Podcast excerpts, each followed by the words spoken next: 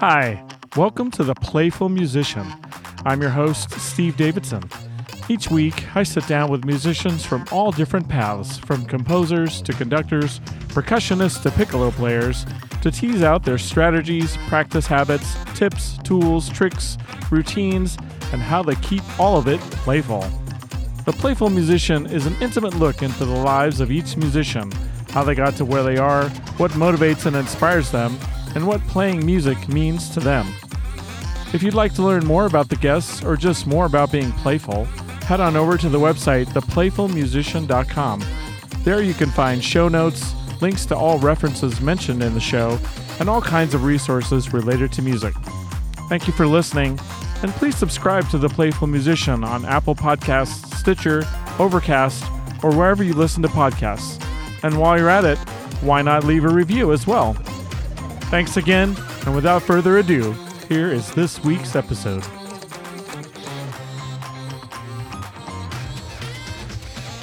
Hey everyone, thanks for being here. This week's guest is legendary guitarist Jeff Pevar. Jeff is also a composer, producer, performer, and multi instrumentalist. He and I sat down about a month ago up at the Stone House. and had a great time talking about his journey as a musician. So much so that we talked for hours, and uh, I couldn't leave any of it out. So this is a two parter. And this is part one. Jeff talks a lot about his uh, time with Ray Charles, his passion for music, and letting the music speak through you. I hope you enjoy this conversation with Jeff Pevar. All right, Jeff Pevar. Hi. Thanks for being on the show. Of course, man. It's great to be in the Stonehouse again, and Hmm. it's been a while. I think I don't remember the last concert. I think it was maybe the last Love Bite Okay. concert. Yeah. You know, we've we've we like to mix it up, and uh, you know, at the Stonehouse, we like to mix it up. We like to do all different types of uh, of shows. Sometimes they're full band uh, with a local rhythm section. Sometimes it's singer songwriter. Sometimes it's guests that are coming through or guests that I've played with or know or just love. Um, and just, you know, for my own preferences, I um, consider myself somewhat of an eclectic musician, um, although I have certain areas that maybe are a stronger suit for me. I like to dabble in just about everything. Um, and that's Right. that keeps it really interesting for me Sure. um, you know, as a musician, as a multi instrumentalist, as a producer, as a uh, someone who, you know, um, has played in country bands and rock bands and jazz fusion bands and bluegrass bands. You know, I, I just love the idea of being able to apply yourself in all these different uh, arenas, and hopefully all of that stuff feeds into uh, a grander scope of one's musicality rather than just all right this is what i do and i'm just going to do this and The make one-trick pony. yeah yeah and you know who's to say that uh, well whatever you know Yeah. hindsight is 2020 i'm i'm very happy creatively i love to be able to uh, play with lots of different musicians and different um, styles and i feel like that just all uh, feeds into the, the big hopper of music you know? right. Yeah How long have you been doing house concerts? Well, that's a good question, and memory isn't my strong suit. But um, you know, every situation seems to open up new opportunities. Right. Uh, we, Inger and I, moved into a home that had a barn about I'm going to guess eight years ago, and um, I'm sure that's not the first house concert I was ever Sure. Playing in, but Yeah. to hold our own house concerts.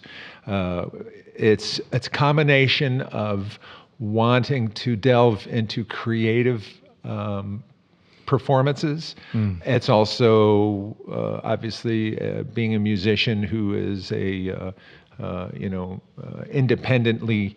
Uh, an independent musician who, you know, I earn Yeah. my keep, my living. I put food on my table with my abilities. Sure. So a house concert is, is is a multifaceted opportunity where I can put together interesting performances, play with musicians that I want to, and hopefully make a few dollars for everybody involved, including uh, the the venue that Right. we happened to be living in at the time. So we we started uh, doing these barn concerts up on Zemke Road when we were up there, and then a few years later we moved to this place, the Stone House, and we've been here now about six years, and we've probably I don't know. You know, I, I, when I'm touring, I can't be doing it, but I'm I'm gonna guess about eight concerts a year. Sure. You know, somewhere around there, give or take. Right. So it's uh, an absolute joy. uh, part of this, I, I ha- have to uh, give credit to our our landlords, um, uh, James Adams and Renee Riley, who um, not only uh, allow us to do this here, but actually they seem to really take a lot of pride with us Right. to bring community into this Yeah. house. Yeah. This house used to be uh, uh, Renee's father's, and um, I think he designed it or helped design it. And to keep his spirit alive uh, by bringing community into this beautiful space is just is such Mm-hmm. a joy. You know, we, for so many years we've packed all our stuff in cars and then go set it up and then play the gig and then leave. Right. To be able to actually be in a place where you can set up the sound and have it the way you want and then Right. see community come in, it's yeah. I can't even describe what joy Yeah. it brings both Inger and I to be able to hold these concerts here. It's beautiful. I Yeah. mean, it, you're welcoming people into your home. You're welcoming people into the space. Yeah. And there's a, I don't know, it kind of, this has been a theme that's been running lately that it, it's more like what music used to be, mm-hmm. where yeah.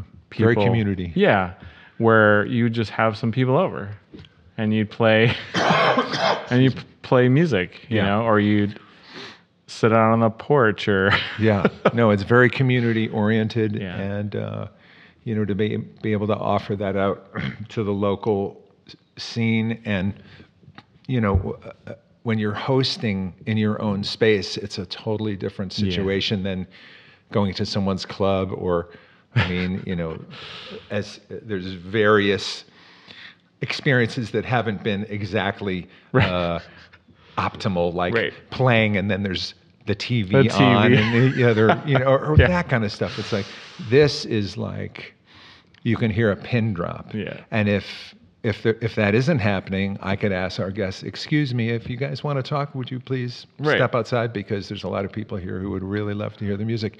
And I won't get fired for it. this Right. is my house. You know? you make the rules. Yeah. So no, it's it's usually you can hear a pin drop. There's never a problem. Yeah, yeah. You know, I mean, people are excited, and they, Yeah. you know, some people uh, just don't have experiences like this very Right. much, and It's very intimate. Yeah, it's really, it's just a, a godsend. Yeah. It really has been. Yeah, that's cool. And they get to interact.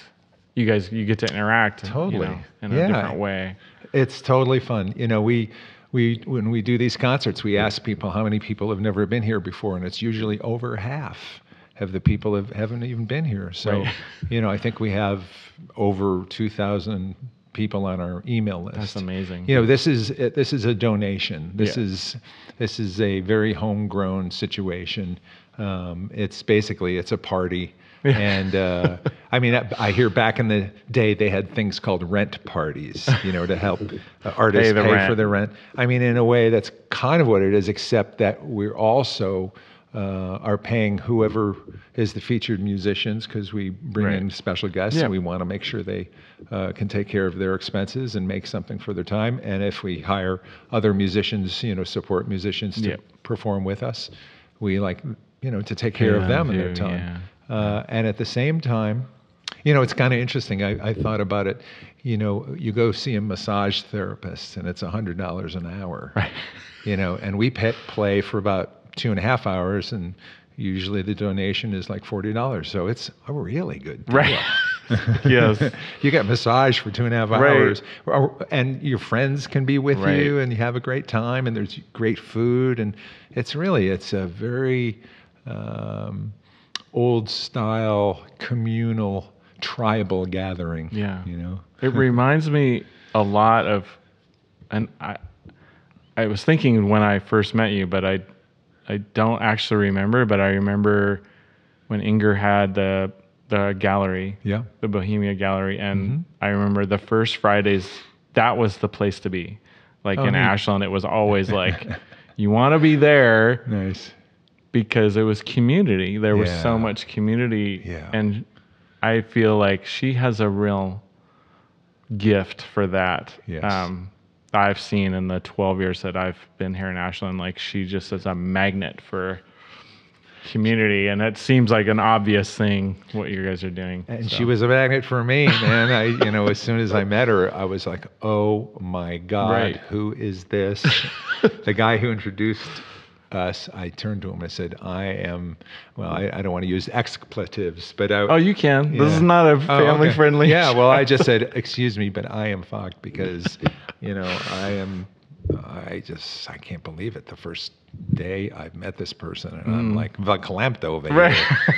So you know, it's a beautiful love story. Uh, You Mm-hmm. know, I was on tour, and the tour ended five days later, and I came back to visit, and I've been here ever since. I mean, was- you know, it, yeah. it took me about a year to move out of Santa Barbara, but um, I knew when I met her that we were supposed to be together. And in fact, when I first put eyes on her, I recognized her. I mean, somewhere in like past life land or, Or s- whatever, yeah. subconscious or who knows. And there's so much to life that I don't dare try to figure out. Sure. I just accept that, the possibilities. Yeah, yeah. And uh, no, we've we've this isn't our first go around. So Right.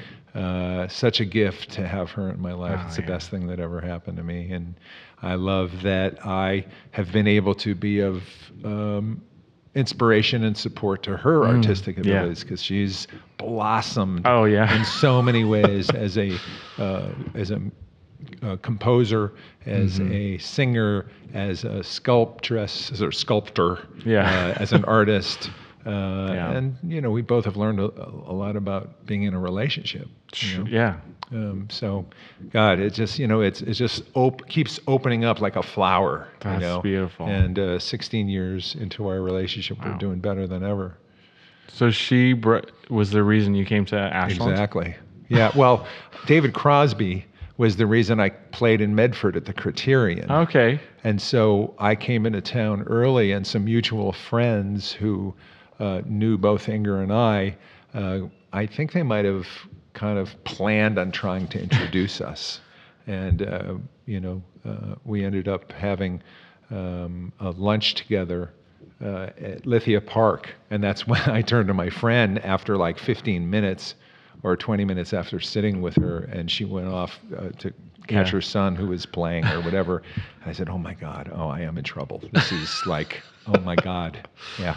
So fortunately, it all it all worked out. Right. So you were living in Santa Barbara. What was that I tran- was. What was that transition like moving up here? Or, were- you know, I'm I'm from a rural uh, place in Connecticut. You know, Mm-hmm. I, so I'm not frightened of getting away from the city. Uh, I'm used to hearing crickets and you know, kind of being in the woods, if Mm. yeah. you will. Yeah. um, I was concerned. You know, am I taking myself out of the game? Because I, I wasn't in California that long.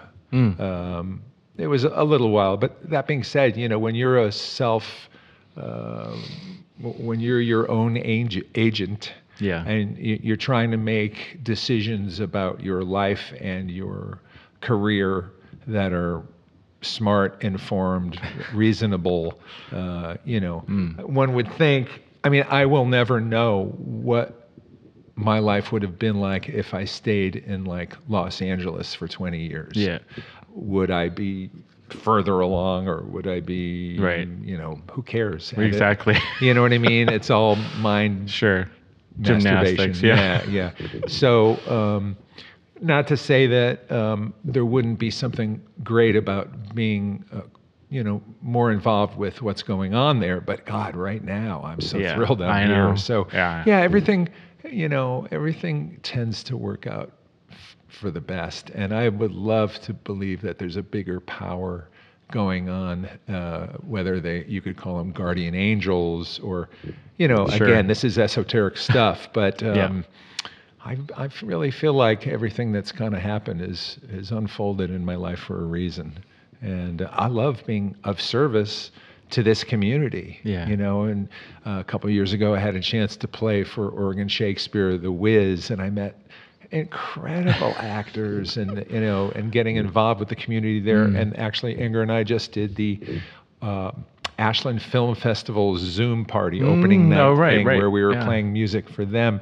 and to you know see and hear these incredible filmmakers and uh, you know basically donate our services Yeah, you know to just be to of help. support to our community yeah. it's I I can't tell you how lovely it feels to be able to be in a position to make people happy like that through Right. our music through something that we love to do Right. and uh, it is uh, uh, it's, it's a reminder uh, in, in just basic humanity that it, it's not all about just making a buck Mm. Right, you know right. there's things that are priceless compared to that that Right. just have to do with being involved with your community however you can do it you know Right.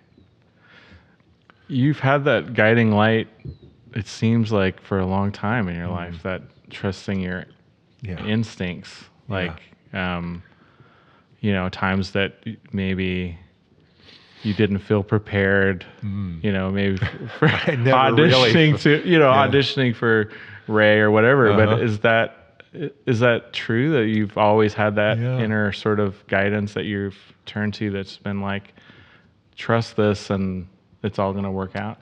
You know, I I'm not really aware of anything except my burning desire to su- to succeed or to accomplish my passion. Yeah. And so everything that's kind of happened, whether it's happenstance or whether it's fate or whether it's just blind dumb luck or whether it's you know somebody needs to be there it might as well be me because i just happen to be there at the right place at the right time. It's probably all of that Yeah, stuff you know a little bit. And Yeah. and and you know you could try to uh, you know decipher that until you're blue in the face. But um, you know, there's there's some great stories. Um, I don't know if I ever told you this story about the Ray, how I got the Ray Charles gig. No, I don't but think you did. it's it's worthy of going through it. It takes a minute though. You Sure, have, no. You have a minute? yeah, of course. I got plenty of minutes. All right. So it was the week before the Ray Charles gig in New Haven, Connecticut. And I, there used to be a music paper called The Advocate, and I saw a picture of Ray Charles, and he's playing at the Palace Theater in New Haven, Connecticut. And mm-hmm. I always was playing on weekends, and I happened to have this Friday night off. And I thought, I got to go see Ray Charles because I've never seen Ray Charles. Right. And I'm in my 20s. Right. And it's like this guy's an icon.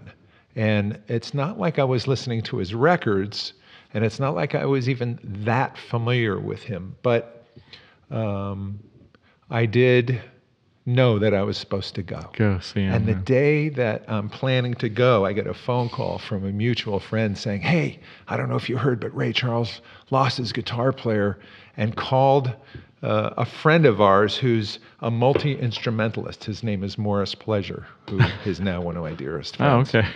And Morris, although he told me he was trying to reach me that day, maybe he didn't have my number, or maybe he just thought, you know what, I'm just going to go do this last minute. But anyway, they needed a guitar player. Morris went down to do it. I didn't know, hmm. but except, you know, that I got this phone call from my friend, you should go down and get that gig. so I went down with a Rolling Stone magazine in my hand that happened to have a review of Rickie Lee Jones's recent record, and on one song, it says in this in the, in the review, and the graceful pluck and weave of Jeff Pevar's guitar on the song "It Must Be Love" or whatever. I thought it gave me some credentials. yeah, yeah, you know, it's exactly. like, who is this guy? Who is You this know, yeah, right. little I'm Jewish in, kid? I'm in Rolling Stone. You know. So anyway, I I get there and I'm waiting.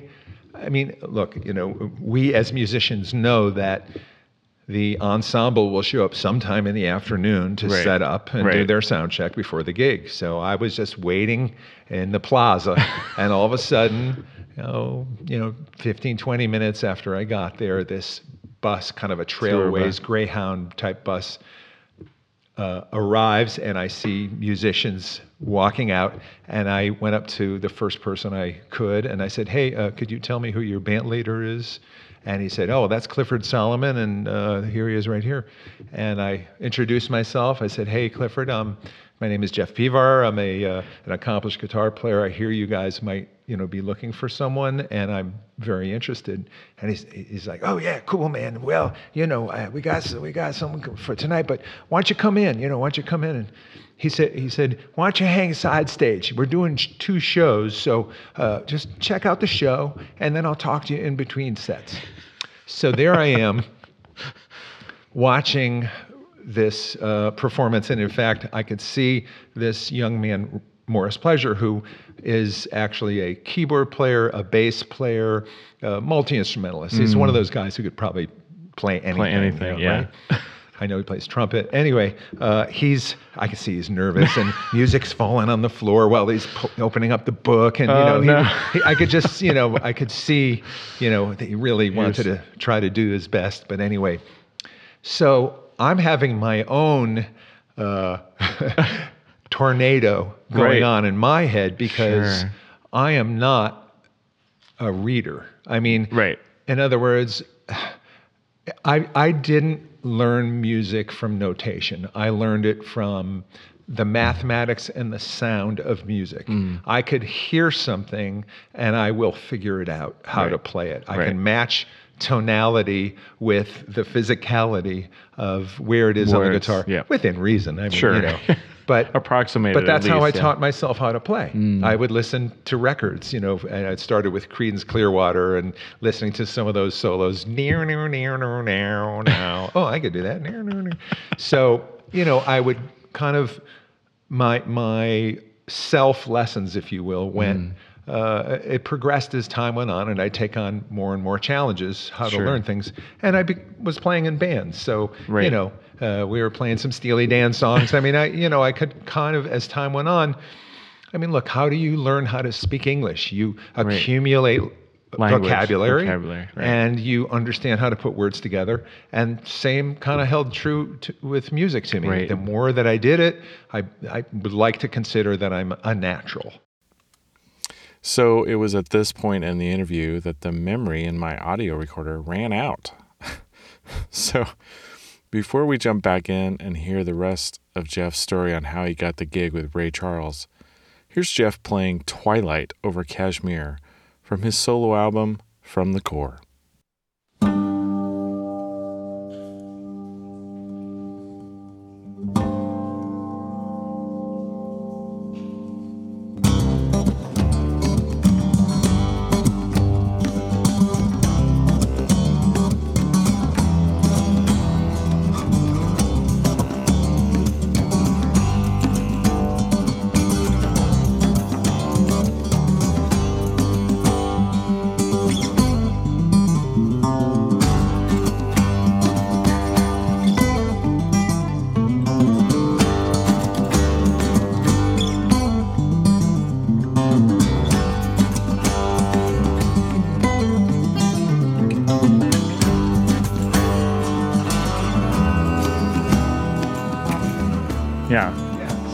Are standing backstage watching your friend play. Yeah, side stage. Uh, it's at the New Haven uh, Palace Theater.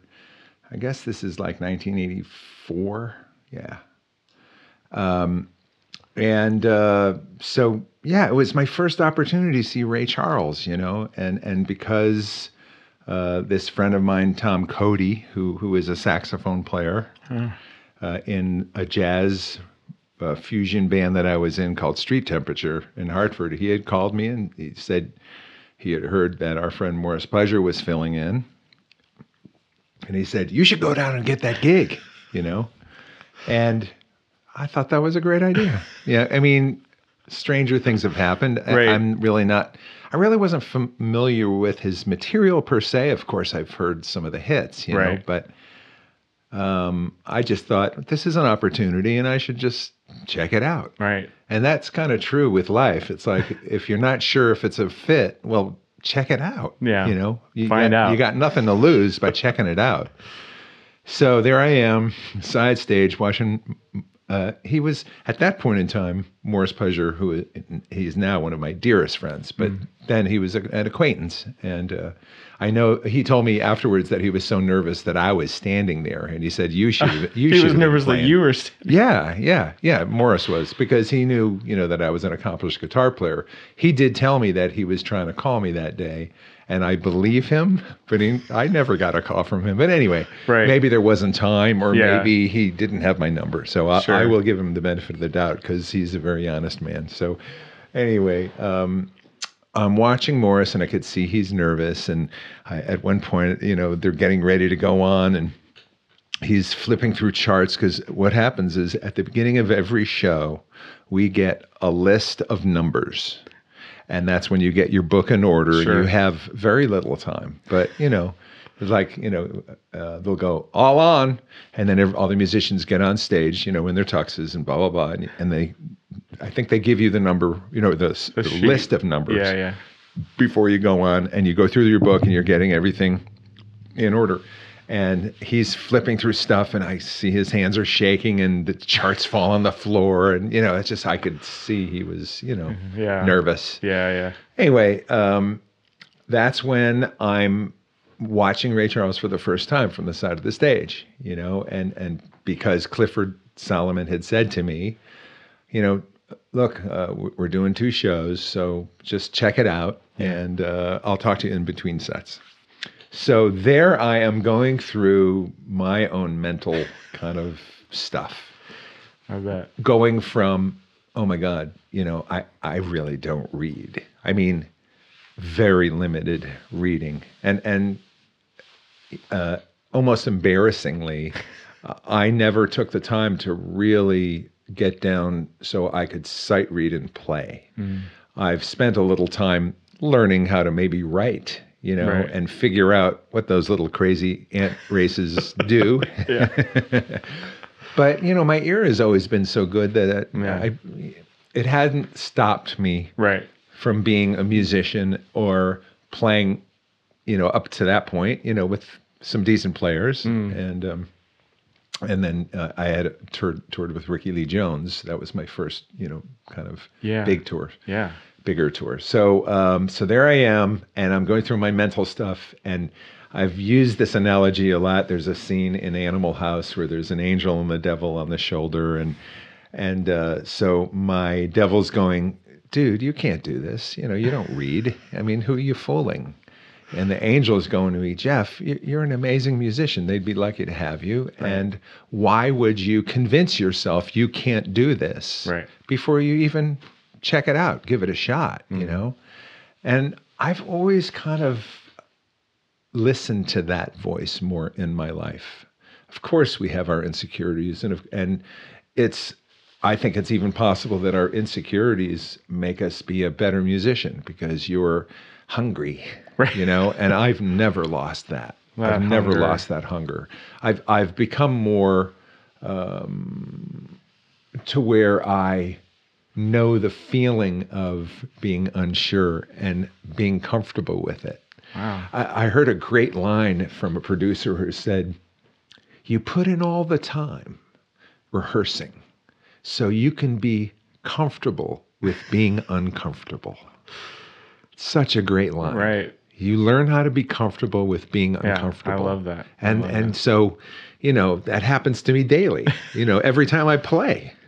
Do you, I, do I'm you, learning to be comfortable right. I'm uncomfortable. Yeah. Can you think back to a point where that where that really kind of solidified in you that I'm getting comfortable with discomfort? It still hasn't.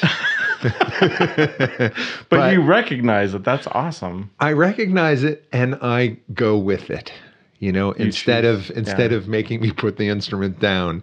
Yeah. Uh, yeah, I mean things are changing for me. You know, I'm in my 60s and I'm seeing changes in my body. Although, admittedly, I'm I'm doing yoga every day. I just got back from a bike ride. I'm I'm being very proactive Yeah, you to look very fit. staying Jeff. in touch with whatever I can because because the human body goes, you know, I'm kind of ready to just lay down forever, Right. you know, and and I'm like, uh, uh Right. we got plenty of work to do, Right. you know.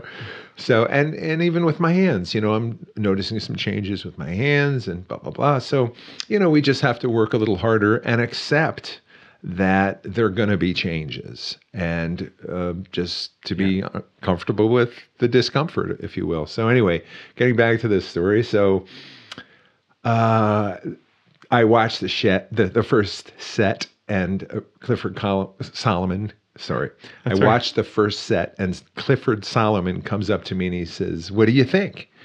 And after having these conversations with the devil and Right. angel, I said, "Yeah, man, I'd love to do it." He goes, "Do you have a tape?" I go, "Oh no," but you know what? I'll be right back. Now, this conversation is happening in between two sets in New Haven, Connecticut, which is probably, I'm guessing, 40, 50 miles from Hartford ish, Mhm. Yeah, yeah. thereabouts.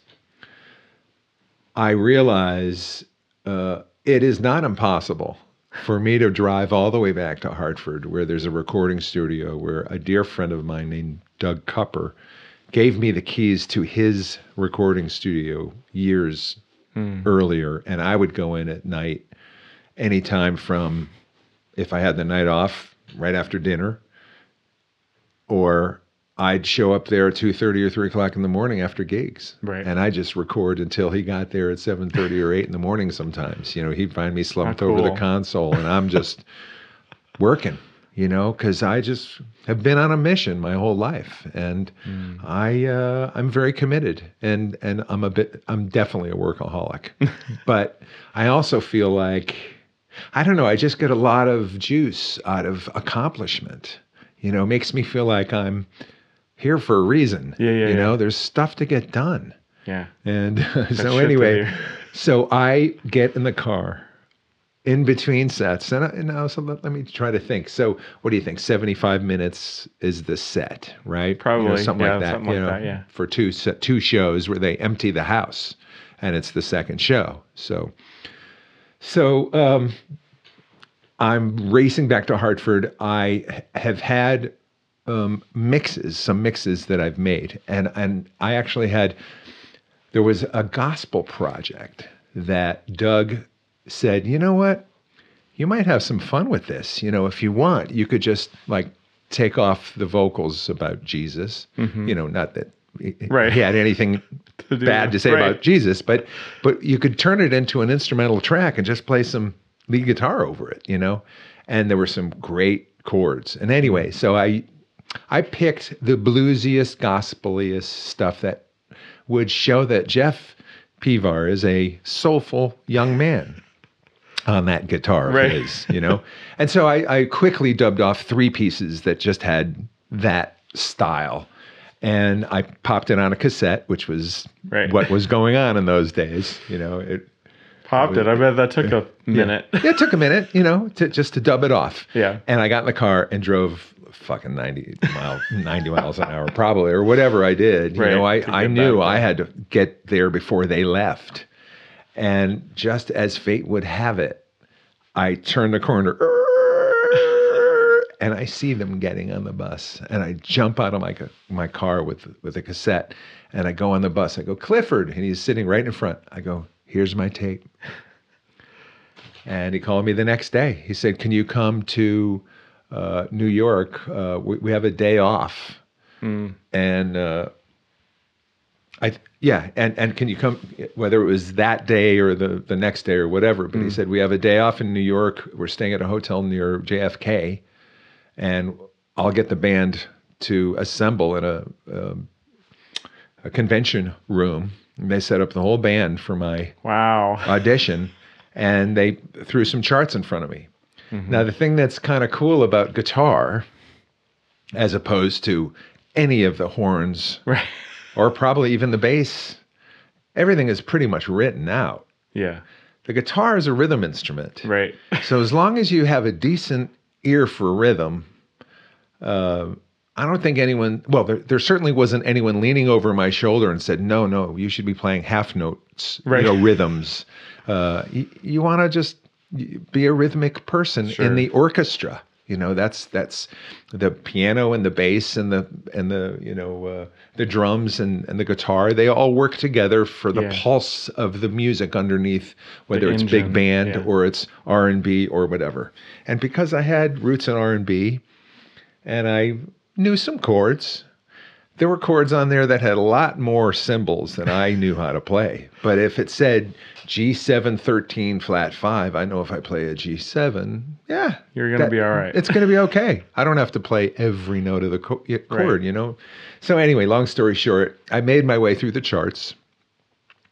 And then he, there was a song where there was a written out guitar solo. And I sheepish, sheepishly said to the band leader, Clifford, I, I have to admit, I'm not like the quickest sight reader. He go, I said, oh, he goes, oh, it's easy. You just go, do, do, do, do, do, do, do, do, do, do, do, do, do, do that twice. I go, awesome. Thank you. Thank you. Fucking save the day for me, Right. man. I mean, really, you know, because that's either, Yeah. I'm sorry, sir, you're going to, you know, Right. thank you for your time, but uh, you got to be able to read if you're going to do the Be darn the gig. show. Right?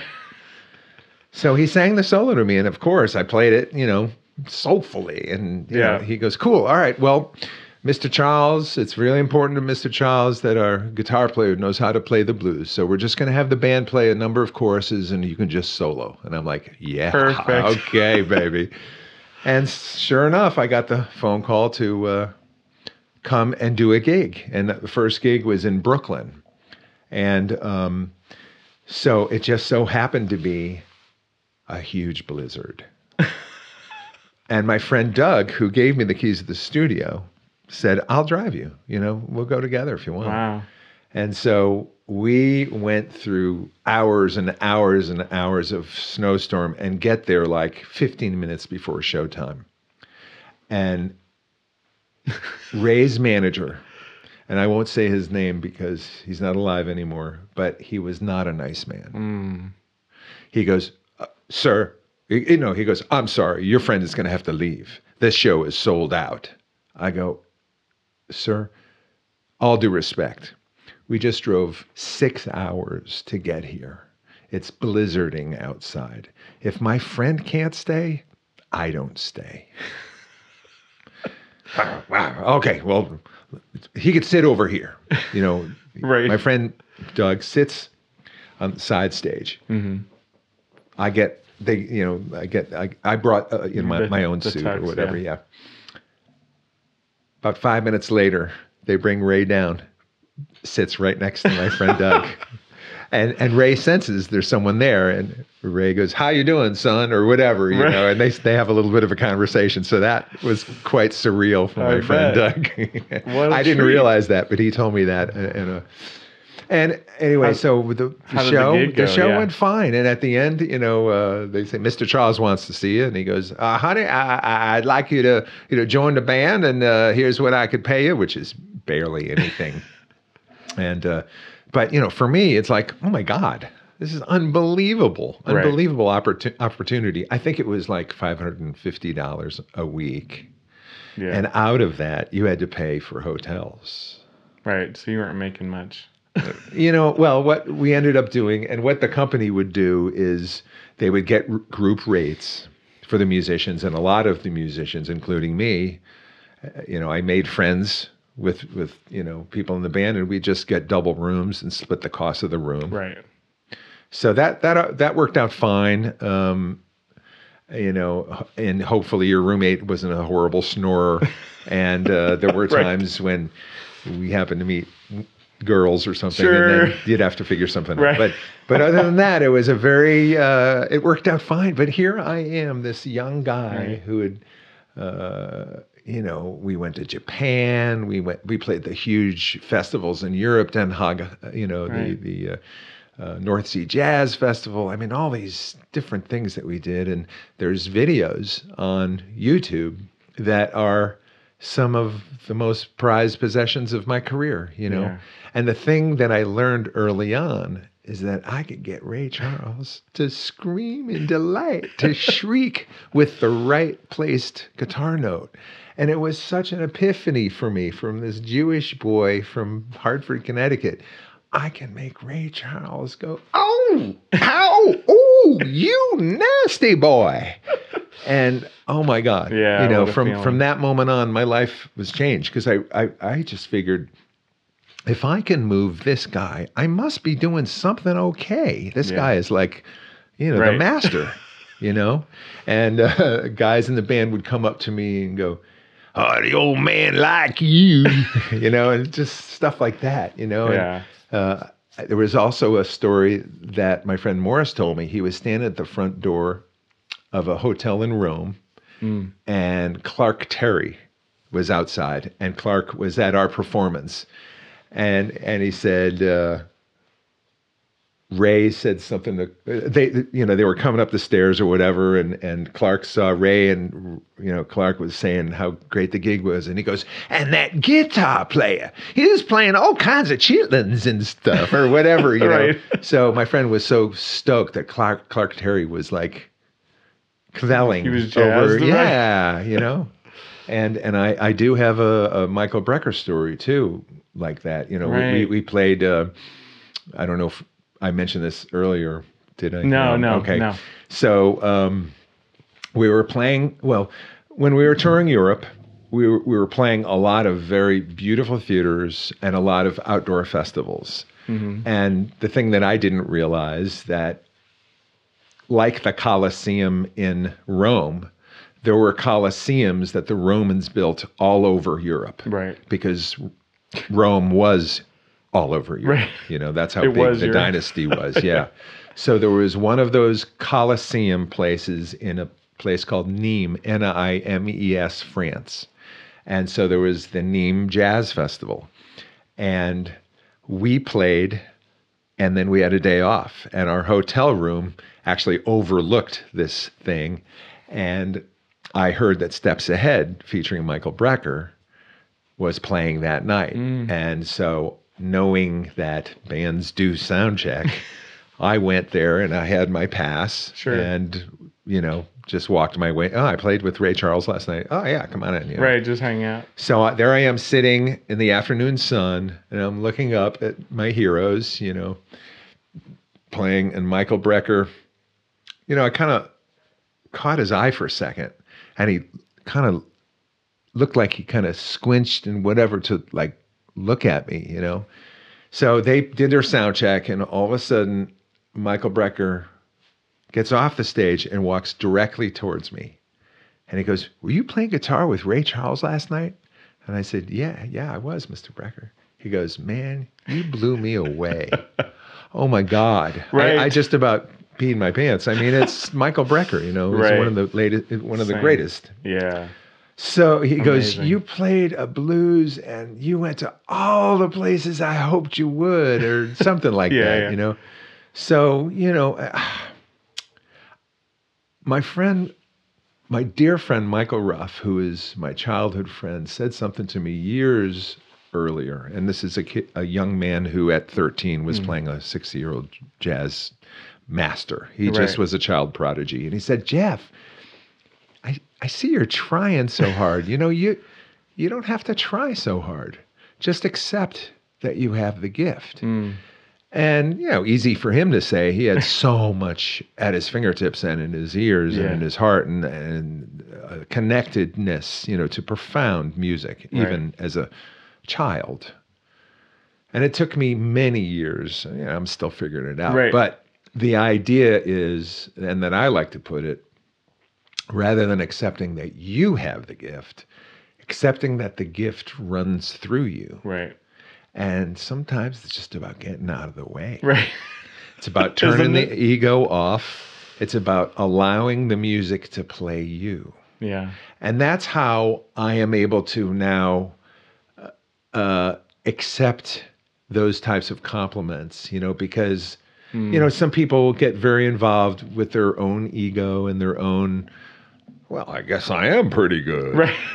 What do you think? you know, Yeah. versus I like to think that I'm learning how to get out of the way. I'm learning how to let the music speak through me, Right. like uh, like electricity Running. makes Yeah, the current, Mm-hmm. you know, and and get out of the way and and allow uh, something bigger than my abilities, than me trying to play. Right. That there's Yeah, yeah. something if I just get out of the way Totally. that the energy of Michael Brecker's, you know, or, or Ray Charles or Jimi Hendrix or whatever, and not that it even has to be a person, Sure.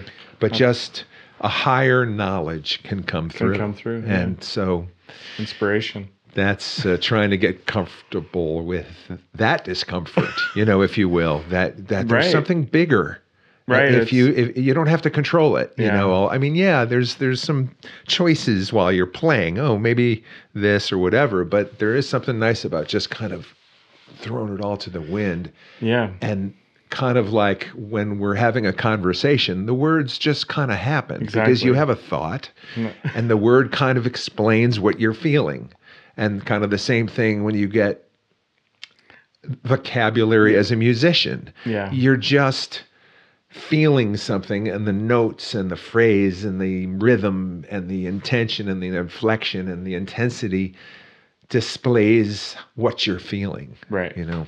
Let's listen to Jeff again here on Jazz is Dead playing Attics of My Life.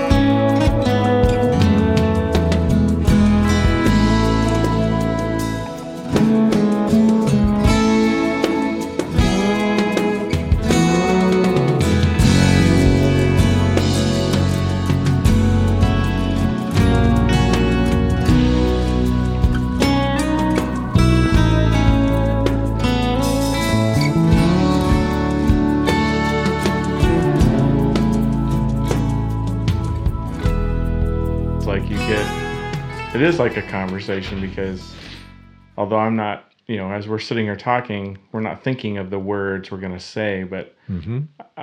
ideas or themes come up that you're like, oh, yeah, I want to, Right. I'm interested Mm-hmm. in this thing. Sure.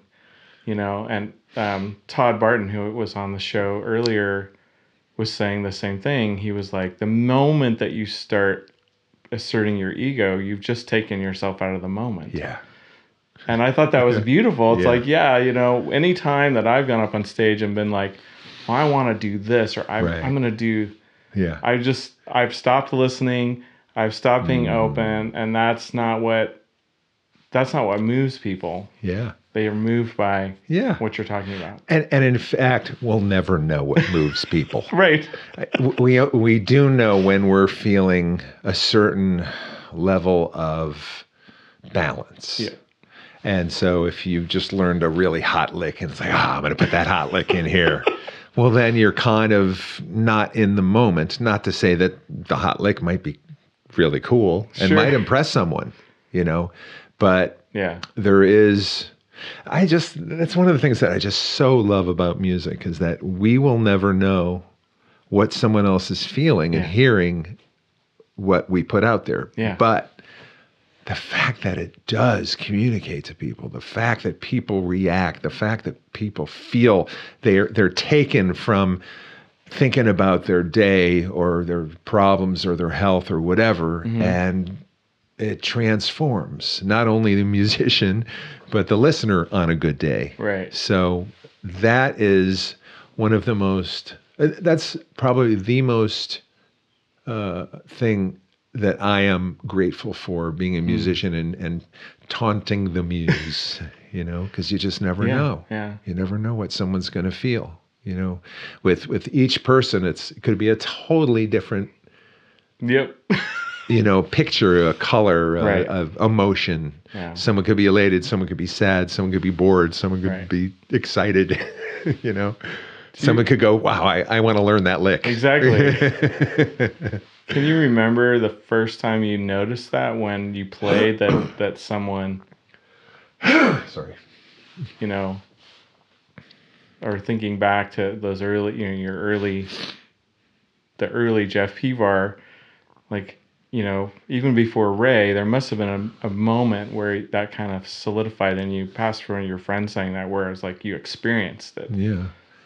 Yeah. Well, you know, the fact that I got to play as a 14 or 15 year old kid with guys who were like 18 and 19, and they were proud of me. And they picked songs that would feature me, you know, like Allman Brothers Whipping Post and uh, A Memory of Elizabeth Reed and Steely Dan's uh, My Old School. And, you know, a, a friend of mine told me that, that every time they'd come to the show, his his thing was like, "Did they do it yet?"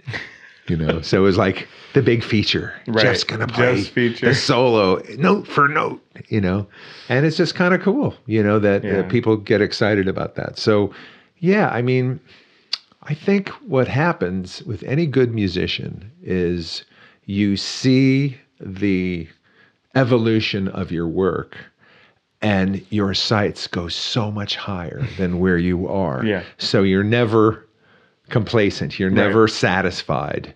Uh, you f- feel good when you have that solo down, Right. you know, and you and, and you feel good when you play it and people just scream or whatever, you know, they, Yeah. they get it.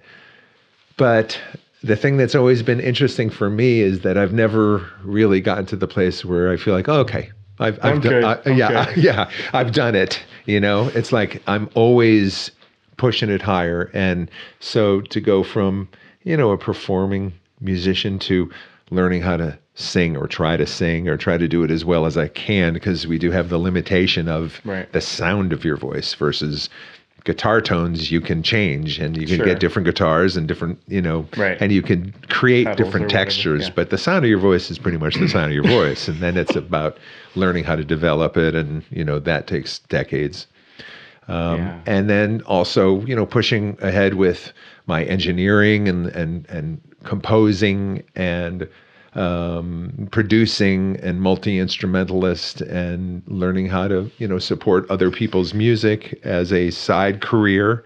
Um, you know, as far as recording goes and creating you know, uh, film, doing film scores and producing people's songs. And so, Yeah. you know, all these facets of my creativity have been, it's just been really exciting for me as well as because I learned after my very first tour when I quit the band that was working steadily to go out and tour with Rickie Lee Jones for seven weeks. And then the tour was done and I was out of work, man.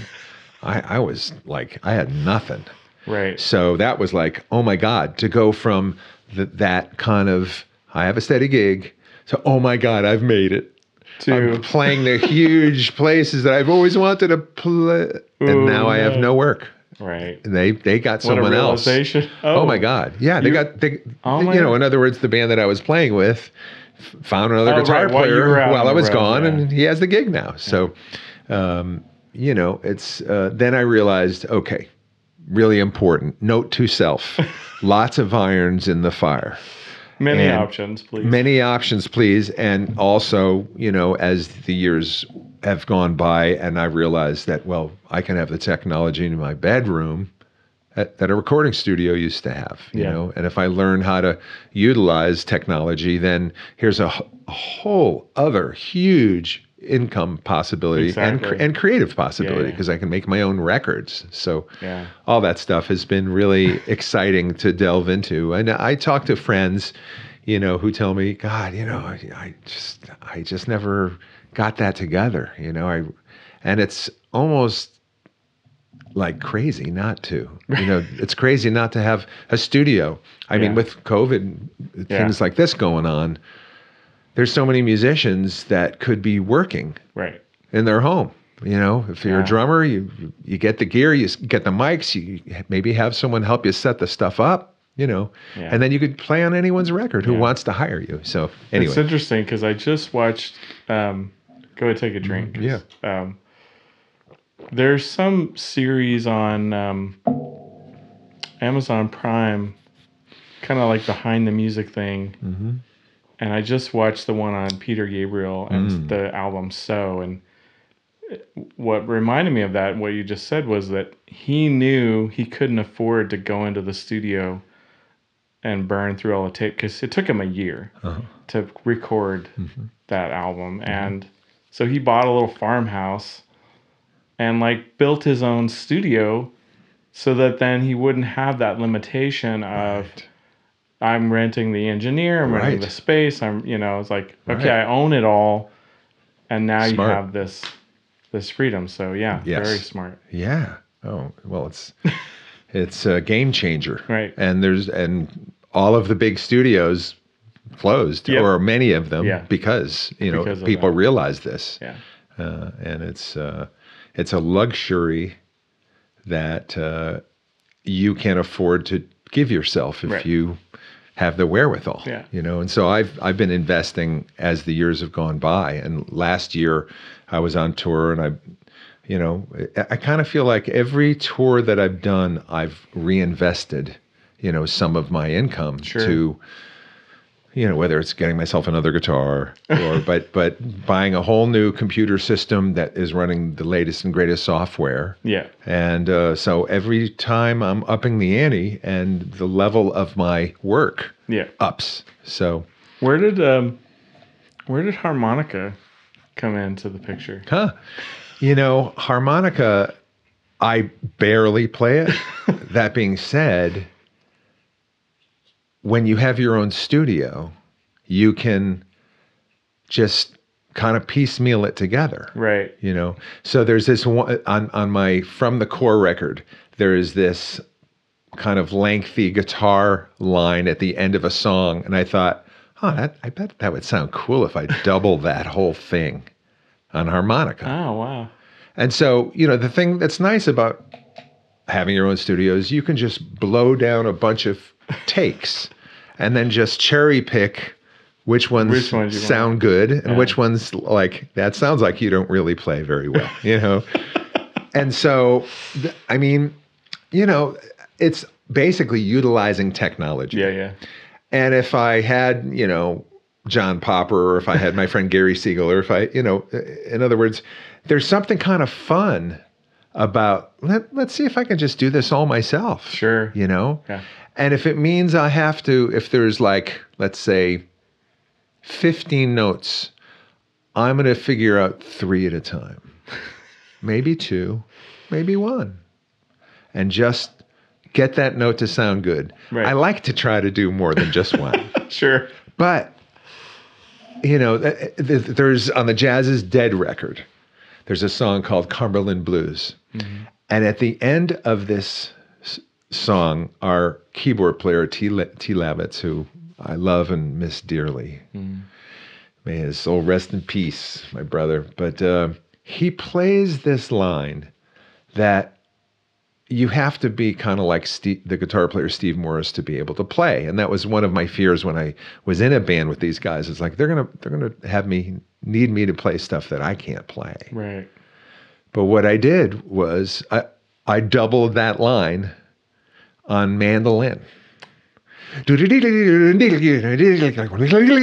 know, it's just like one of these 16, 30 Insane. second Yeah. notes. You know, it's just like insane. Very fast. Yeah. So I taught myself how to play a few of the notes at a time, and I just pieced it together, and it sounds great. Yeah. It does sound great. Uh, I don't do it live. I can't do Yeah, I haven't never You seen you. No, I don't think I've seen you play harmonica, but Yeah. Oh, you know what? Uh, on on um, there, I have a um, there's a soundtrack CD. It's called Walk In. It's the first um, the first film that I ever scored, and it was a a man who lived locally, and um, so it was a low budget thing. And he asked me if I'd be interested in doing it, and I thought, well, this is a great opportunity to learn how to do it sure. And he actually had a lot of music that he was using as temp, Mm-hmm. Temp and and so he would he just said you know, kind of this vibe, Right. Which which is makes my Super job so much helpful. easier. Right. Because you know uh, I can do that all day long. You know, come up with similar types of approaches or timbres or whatever yeah. but uh, um, Where there was- harmonica in there? oh yeah, so so yeah. Uh, uh, again, it was just uh, this opportunity to do things that I don't really know how to do. But then you're placed in this opportunity, and it's like, wow, I can do this. Sure. You know, That's cool. so you know, I've I've often surprised myself uh, to be able to do things and push the boundaries Mm. and and utilize technology.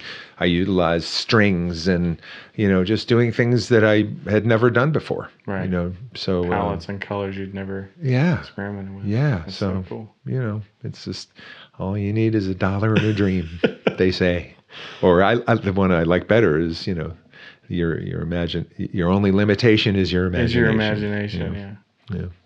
So why the why the guitar? What made you Well, my brother Steve. Yeah, my brother Steve, who was my hero as a young man. He was my oldest brother. I, you know, both brothers are heroes for sure. Mm. But Steve, um, Steve was, Steve is ten years older than me, and so you know he left for college, and you know so he was not around as much. Right. And he was also, you know, my, my parents broke up. So, you know, there, he was closer to a father figure than my middle brother, who I spent most of my time with when we were living together. Um, anyway, Steve came home from college with an electric guitar that someone had given him or whatever. Right. And um, I was very interested and uh, just started noodling around with it. And he was gone for the summer. And when he came back, he saw that I had, you know, kind of taken this thing over. And he just gave it to me. He just said, "No, you're. This is for you. You should be doing this." And so then a kid down the street, my my next door neighbor, played a little guitar, and so he was probably mm, 10 years older, or maybe eight years older. And, and so he taught me, uh, you know, my first songs. I think he taught me Well Respected Man by the Kinks as my 1st song, Please Please Me by the Beatles Right. as my second song. And from there, I just got a chord book with songs that were on, on the radio. Um, Right. you know, um, just various things, and and it had the chord symbols. So I was looking at the symbols and seeing, I could see where to put my fingers, and I had enough of, you know, an ear that I could hear when, oh yeah, this sounds right. This sounds Right. like this is the doing the song. right here it thing here, is, yeah. you know, and then, you know, because my parents had broken up, there was a lot of uh, tumultuous emotions going on and you know my Yeah. father wasn't there and a lot of that energy a lot of that um, confusion and a lot of that um, sorrow and excitement and you know uh, survivor went to the guitar Yeah. you know just uh, it was my f- best Poured it in. friend yeah, Yeah. you know it just I, I was really passionate about it and it was i was thrilled that you know at, at 10 11 12 13 you Right. know i was just How many hours ho. a day do you think you were spending on it? that's a good question i you know i I just know I. I I know I spent time. Yeah. You know, I did I did a lot Just of time. curious. And then and then when you're, you know, you're in a you get asked to be in a band, so now you have uh, things you got to learn. Stuff to learn, yeah. Yeah. So this is your assignment. and uh I th- you know, I think the guys saw that this young kid was dedicated. Yeah. You know, he wasn't just coming up there and, you know, I, Yeah. he, he was always swinging for the rafters, you know. and uh I had a lot of energy, you know. I and, bet. and, if, and in fact, our harmonica player Chuck Grunt, Chuck used to say, "Jeff, you know, just just relax a minute. You know, you don't have to play so fast.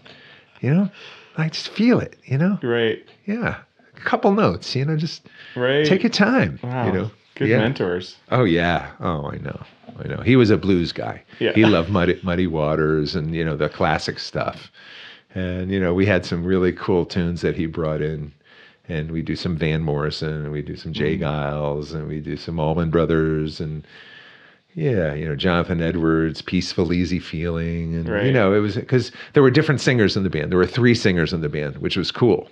So, uh, you know, uh, some, you know, good time bar music and Right. some songs. And yeah, it was fun. It was a, it was a diverse ensemble. And it was so great for me at 14, 15, 16 to be playing every weekend. Right. And I decided I'm going to do this. school to learn in. Well, yeah, great. it became my school because I quit high school in my junior year. I just wasn't for me anymore. Yeah. And uh, my my parents had divorced, so they were not together, and they both wanted me to stick it out. And I tried for like another three weeks or a month, and I just said, no, this ain't working. I'm done.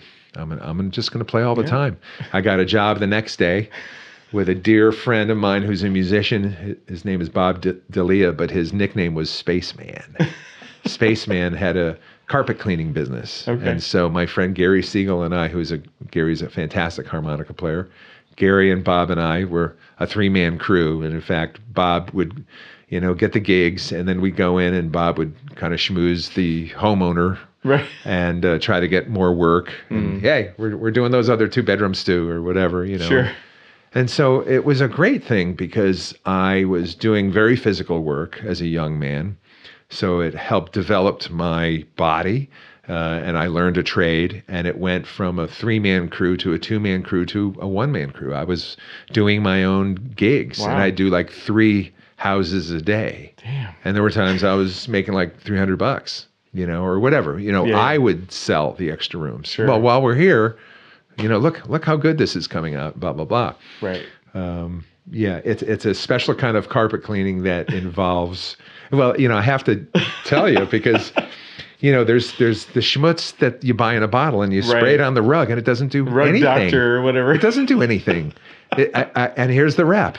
So putting that on your r- rug, it's like going in the shower, putting a bunch of shampoo in your hair, and leaving it there. What is that going to do? So this this machine was two tanks. One was a clean water tank. You put it in hot water. You put it in some kind of solvent, you know, whatever, Yeah. and then you put it down. And then you squeegee it right back up with a high pressure vacuum, and there's a dirty tank, and you see all this crap coming, out of the Coming out rug. of it, So. I mean, it kind of makes sense. Sure. Anyway, I learned a trade, and it was great because uh, it would augment my music career. You know, Right. It's not like I could uh, take care of my rent just in, In playing gigs. gigs alone, Yeah. especially if they were just like a Thursday, Friday, Saturday. Right. So, um, And yeah. How I- did Rickie Lee? How did that all? my friend Michael? Ruff, my friend Michael Ruff, who was my childhood friend, he was the prodigy uh, at 13. He moved to Woodstock first and uh, worked with a bunch bunch of, inst- uh, of of musicians there, and then went out to L.A. Moved out to L.A. and he became Rickie's band leader Oh wow. for her second tour, uh, right after um, the the record Pirates, and um, she was kind of still riding on that Chuck E.'s in Love fame, and she's an amazing talent. So um, Michael called me one day and said, "Look, Rickie's auditioning guitar players for a tour, and if you want to pay your own way out, you got my couch, and I'll get you an audition." I said, "Wow, okay." so I started working on the stuff, Yeah. and I went out and did the audition and tanked. I, I just was nervous. oh my God. Yeah, I just, you know, it just, I just didn't do well. Oh man. And and I, I, you know, afterwards I said, I'm so sorry, Michael. I just got so nervous. He goes, Jeff, just keep working on this stuff. I, I, you should just stay here and keep working on this stuff. I go, but I, I sucked. I mean, I, he goes, well, let's let's see what happens. You know, see what happens. Just keep working on it. And about three or four days later, after I worked on the stuff more, he goes, okay, you're coming in tomorrow, and it's not an audition. It's just a rehearsal. Okay, so just Right, come in and no play and pressure. have fun. Yeah, just have fun because I know how good you are. right. You know. And I came in the next day and played and kind of had some vibes, you know, good vibes with the band and this and that. And you know, I don't know if it was that day or whatever. He said, "Yeah, come in tomorrow too. You know, come in tomorrow." And it, one of those days, all of a sudden, and this was out. This is without Rickie. We were just running the Right. You're just running yeah. stuff. And then all of a sudden the door opens and we're playing a song. and there's Rickie, and we're playing, we keep playing, you know, and she puts on her guitar, and she kind of comes over towards my direction. I'm like, uh oh, and she's like grooving with the guitar.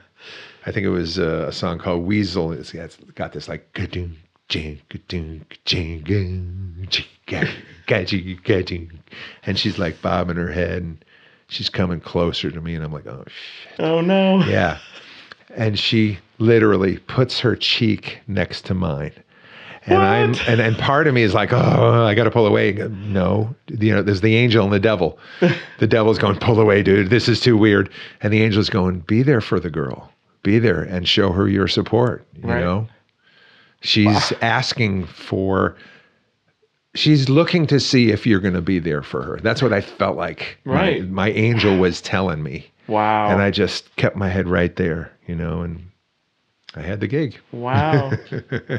I bet you were elated when they told you. Oh my you. God, of course, yeah, yeah, Who did, did you call your your Oh, yeah, parents? of course, yeah. We're like, you'll. you know, yeah, I got the gig. I made it. Yeah, right, exactly. And you know, there was a, I I did numerous tours with her over the years, and uh, I mean, she's she's heavy. She's a heavy, amazing musician, but Hmm. she's also a troubled soul. And uh, you know, rather than try to figure it all out, I just know my own experience. Uh, I love her dearly, and I'm very grateful to have a chance to work with her. And very few singers will play music that make me weep when it's just so deep, and she does. She just hits me to the bone, you know, with some of her music. It's Yeah. just so it's you know it, it's like a Ray Charles thing. It's just so connected. But um, she's a tormented soul, and you know whatever. Anyway, I, I would like to think, and this is kind of this more utopianistic Jeff Pevar mind, that certain people are supposed to eclipse, that certain people are supposed to show up for people to be of of of support. It was huge for me, and she also was fortunate to have me in her band. You know, and not to say that there aren't a million guitar players she would be fortunate to have in Sure. her band, but for that period of time, yeah. we were both fortunate to be in each other's band and uh or you know what I Yeah, mean yeah, to be to, for- to be playing together Yeah. and uh and in a way really everyone who's in the band it's their band Right. I mean at least it might be an artist's music but you're putting your heart and soul your- into yeah. it so it- it's like It's a group effort. it's like if you're making souffle or, or bouillabaisse, Yeah. you know, all those flavors. It's it's their flavor. It's their it's their dish. Yeah. You know, the salt and the whatever. you know what I'm trying to say. So um, it's about chemistry and Yeah, and how absolutely. the embroidery, how all, all the all the flavors come together. So uh, there's some beautiful stuff on on YouTube of of me playing with Rickie too. Uh, there's one from Paris. Casino de Paris, I think, is the venue. Is the first my first trip to Paris. My, you know, it's Mm. Yeah. like, oh my god, life changing. I bet. Oh my god, yeah. What was it like that first gig stepping out on stage and sing? I mean, I'm sure there were like thousands of. Mm-hmm. That was probably the largest audience you'd play to. Well, Yeah. Rickie was the first big tour, so Right. yes. What was Yeah. that like to step out there It and was be awesome. like, I mean, it was really exciting. You know, I mean, we had this huge band, and I had my dearest friend in the world, Michael Ruff. You know, so he, I mean, Right. he and I had been through some of the heaviest stuff together, like Wow. visiting our mothers. You know, who were both, you know, going through emotional problems. You know, so. You know, I felt uh, a kindred spirit, and, and the musicians were so good, and everybody made me feel really good. You Mm. Know, awesome. it wasn't like you know anyone was vibing me or being jerks. You know, everyone were professionals. There were there were a couple of the horn players from the Tonight Show in that band, and you know, Oh. so yeah, you know, there was there was great players. I yeah, bet. Yeah, yeah. Did you enjoy touring? Do you do you enjoy touring? Oh my God, it's it's camp. you know, I mean, we're staying in gorgeous hotels.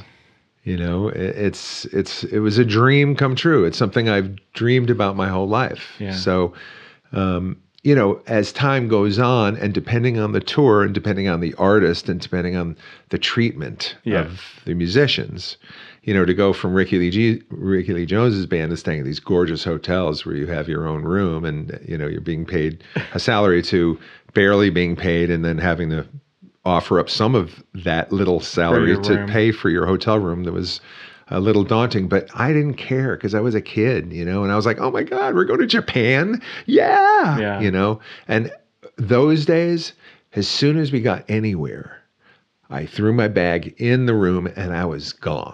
I was off to find the tallest oh monolith or the tallest sky ride or the mm. top of the Eiffel Tower or the Tower of London or somewhere where I could get to the top of the bird's eye view and just take in the place, you know, and feel like, wow, I'm in Paris, man. I mean, how many people get a chance to do this who were born in Bloomfield, Connecticut, you know? Great. So, you know, I, I just really ate and drank it all up, man. I was just so thrilled. And and I remember I started uh, buying maps and then started tracing, you know, where we went. And I don't know even know where those things are, but um, you know, after you're touring for years and years and years and years, you kind of go to all these amazing places, but you're there for a day or two. Yeah.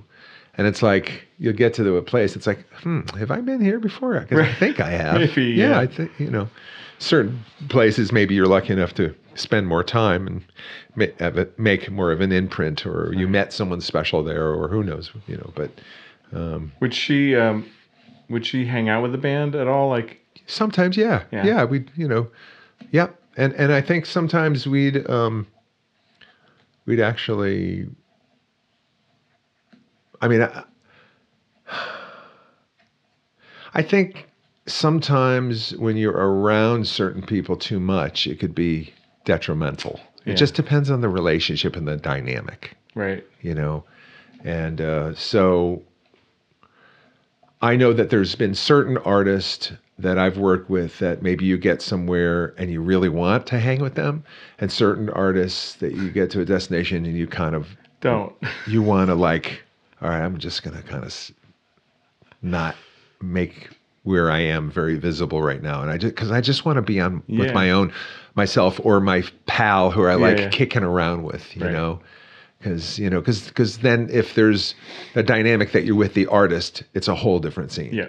You know whether that artist is famous and then there's that whole thing where you're like people are looking or you know it's just a different kind and then you feel a certain responsibility like i, I have to kind of be a little bit of a bodyguard or Right, you know shield. so uh, yeah and and not that i mind that but that there's there's some decisions to be made Yeah. this is my off time Yeah. you know do i really how do i want to play this you know Right.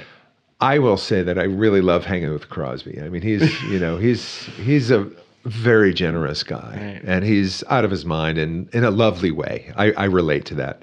Um, but there's been a lot of great times, and and also Graham Nash is also a lovely, lovely man, and Joe Cocker was incredible. I mean, he was such a gentleman. He would take his entire ensemble out for dinners after tour, after like on nights off. We'd get a phone call, band dinner, meet in the lobby at seven, and we go to like five star record Wow. uh, restaurants. Restaurants. And I'm not just the band. We're talking everyone was invited, and he'd pick up the check every time. Wow. I mean, no, when you're playing 20,000 seat theaters and selling them out, you can afford to Right, do that kind yeah, of you're- stuff. you're but good money. I mean, I can't even imagine what a bill like that would cost, Yeah. you know. So he, Joe was amazing that way, you know. But a lot of people that I've worked with have been very, very generous like that.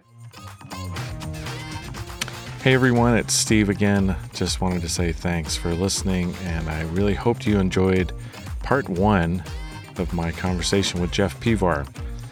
Come back next week and hear the rest of our conversation and more great music. And you can hear about all of Jeff's current projects, working with David Crosby, and lots, lots more great nuggets. Can't wait to share it with you. Hope you have an awesome week, and don't forget to stop by the website, theplayfulmusician.com. You can check out past episodes and there's resources there for you as well. All right, everybody, take care.